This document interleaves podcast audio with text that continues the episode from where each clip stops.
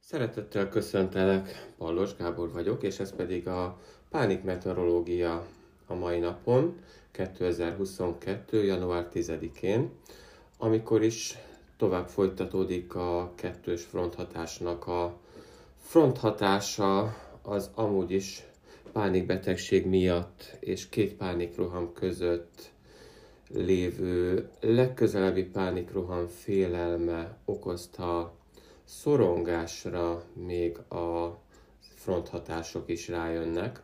Éppen ezért a mai napra sárga előrejelzést adok, ami azt jelenti, hogy kis mértékben, esetleg közepes mértékben lesz erőteljes az extra stressz forrás ingadozó vérnyomás miatt, koncentrációs zavarok miatt, fejfájás miatt, tehát ezek mind-mind ugye az időjárás okozta, pontosabban a fronthatás okozta biológiai és testi tünetek, amik hozzáadódnak a legközelebbi pánikroham félelme okozta stresszhez.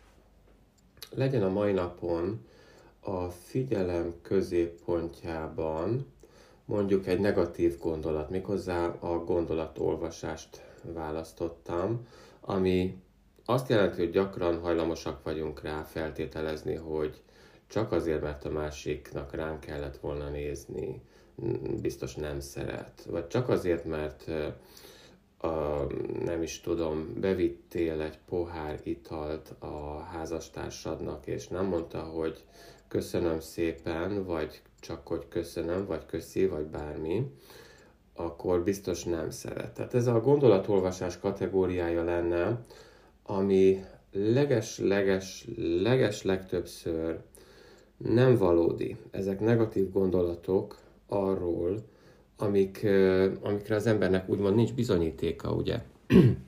Egyetlen egy dolgot tud tenni, extra nehézséget tud okozni mondjuk pánikbetegség esetén a legközelebbi pánikroham félelme okozta stresszhez adódik még hozzá ez is.